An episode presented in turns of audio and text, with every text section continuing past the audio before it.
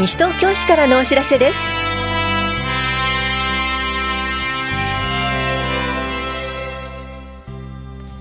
今日は EL タックス。平成30年度総合計画事業の実施状況などについてお知らせします。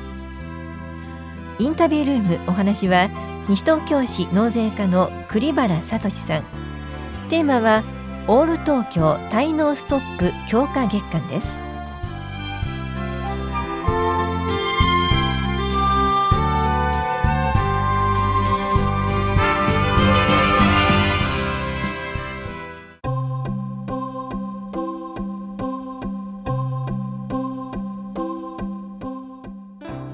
事業主の皆さん EL タックス電子申告電子申請が便利です。EL タックスは地方税の申告や届け出などの手続きをインターネットを利用して電子的に行うシステムです。対象となる税目と内容は個人住民税の給与支払報告書特別徴収義務者の所在地名称等変更届出書。給与所得者移動届出書など。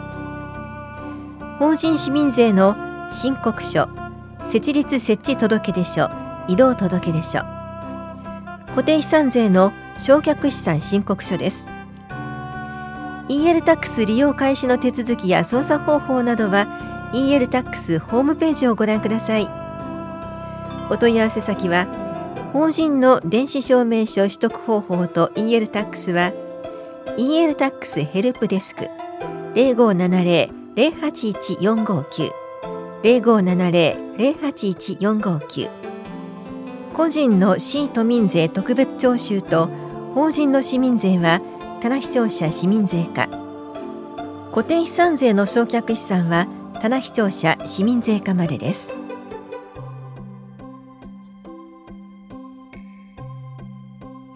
平成30年度総合計画事業の実施状況をお知らせします。第二次総合計画は平成26年度から10年間の計画期間を設け西東京市の目指すべき将来像を描きまちづくりをさらに一歩前へ進めるために策定したものです。平成30年度の実施計画ベースの決算額はおよそ128億1000万円でした。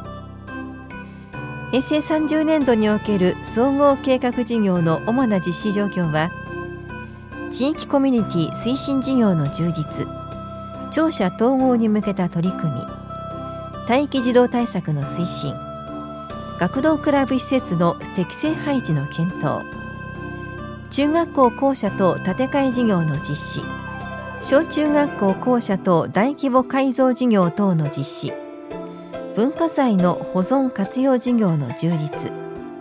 保健福祉医療連携体制の充実。生活困窮者自立支援制度の取り組み。健康づくりの推進。下法や4丁目特別緑地保全事業の実施。環境保全の推進。ひばりが丘駅周辺まちづくりの推進。鉄道の連続立体交差化に向けた取り組み。薄い一水対策事業の推進。民間建築物の耐震化の促進。効果的な支援による農業経営意欲の促進。そして企業創業支援の充実です。それぞれの事業の内容と事業費などについては12月1日号の広報西東京をご覧ください。棚視聴者企画制作課からのお知らせでした。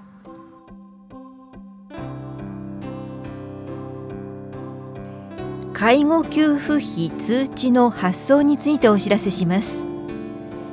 介護保険制度への理解を深めていただくとともに介護保険事業を健全に運営するため介護保険のサービスを利用している方へ介護給付費通知としてサービスの利用実績をお知らせしました。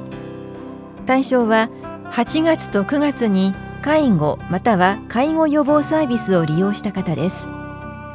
本屋庁舎高齢者支援課からのお知らせでした。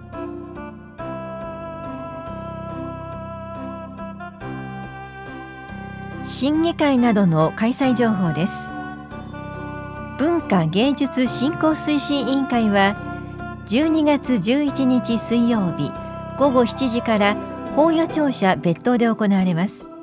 議題は文化芸術振興計画などです。担当は法屋庁舎文化振興課です。子ども子育て審議会計画専門部会は12月16日月曜日午後1時45分からイングビルで行われます。議題は子育ち子育てワイワイプラン後期計画策定です。担当は田野視聴者子育て支援課です。学校施設適正規模適正配置検討懇談会は12月23日月曜日午前9時半から法屋庁舎3階で行われます。議題は課題整理今後の方向性などです。担当は本屋庁舎教育企画課です。傍聴ご希望の方はそれぞれ担当の会お問い合わせください。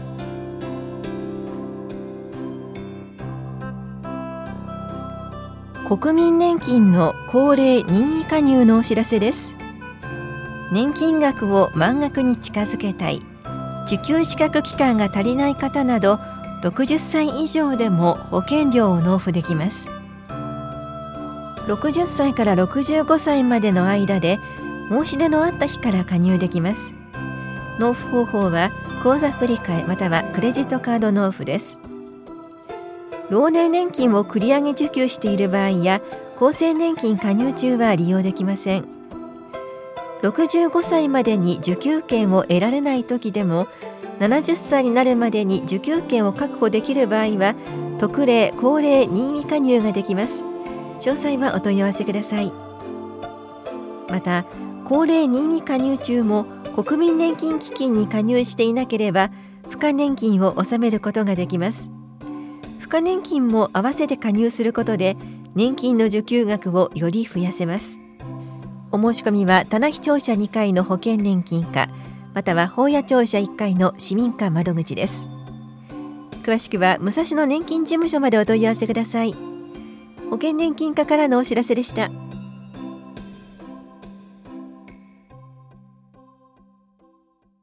インタビュールーム。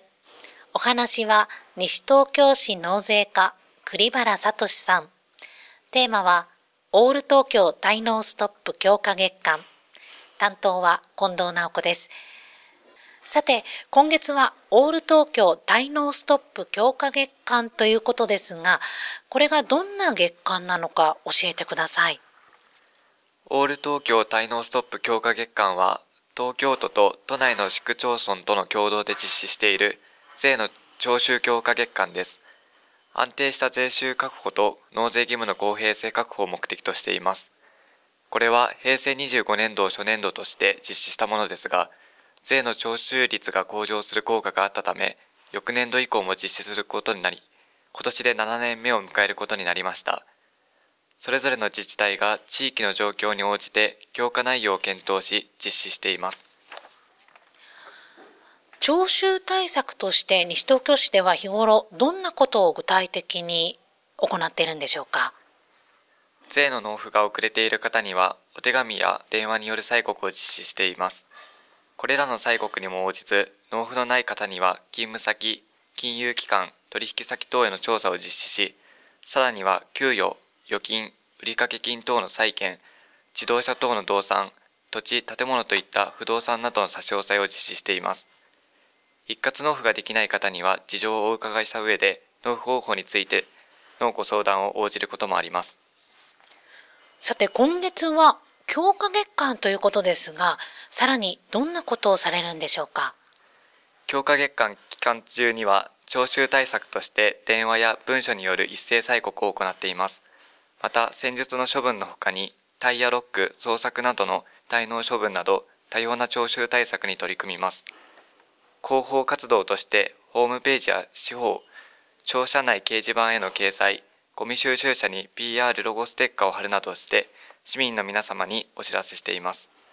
また、皆様においてご納付忘れのないよう、封筒を目立つデザインのものに変更しております。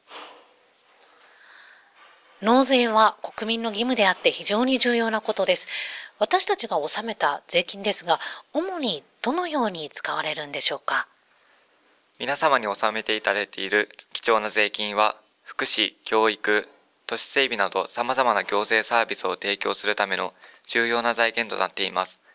また、納期内納付については、その財源の安定した確保に結びつきます。もし税金のことで何かお聞きになりたいことがあるという場合は、どちらに問い合わせしたらよろしいですか？本日の内容につきましては、納税課までお問い合わせください。その他、税の内容に関しましては、それぞれ担当部署が異なりますので、西東京市役所のホームページをご確認の上、お問い合わせください。さて、最後になります。ラジオをお聞きの市民の皆様へ一言お願いいたします。市民の皆さんが安心し、便利にご納付いただけるよう全力で環境づくりに取り組んでいます。市民の皆様が健康で豊かな暮らしができるように、皆様にはご負担をお願いしていますが、税金の重要性をご理解していただければ幸いです。ご納付が難しくなってしまったご事情がある場合には、そのままにせず、必ず市役所までご連絡ください。皆様のご理解とご協力をお願いいたします。ありがとうございます。インタビュールーム、テーマは、オール東京滞納ストップ強化月間。お話は西東京市納税課栗原聡さんでした。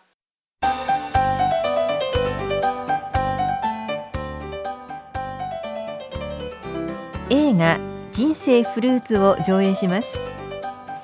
2019暮らしフェスタ西東京市。映画上映会のお知らせです。1960年代自然との共生を目指してニュータウン計画に携わった津畑修一さん。しかし経済優先の時代はそれを許さず完成したのは理想とは程遠い無機質な大規模団地でした。その後修一さんは自ら手がけたニュータウンに土地を買い雑木林を育て始めます。映画人生フルーツは本当の幸せ豊かさとは何かを私たちに語りかける作品です。この上映会は12月14日土曜日午後2時から4時までコール田無で行われます。ご覧になりたい方は当日直接会場へお越しください。なお生後6ヶ月以上の未就学児を対象に保育もあります。保育ご希望の方は12月9日までにメール、ファックスでお申し込みください。お申し込みは本屋庁舎共同コミュニティ課。2019暮らしフェスタ西東京市映画上映会。保育の申し込み係です。共同コミュニティ課からのお知らせでした。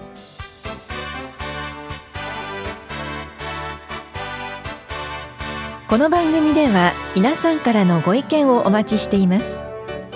FM 西東京西東京市からのお知らせ係までお寄せください。またお知らせについての詳しい内容は広報西東京や西東京市ウェブをご覧いただくか西東京市役所までお問い合わせください。電話番号は042-464-1311 042-464-1311番です。以上西東京市からのお知らせ亀井さゆりでした。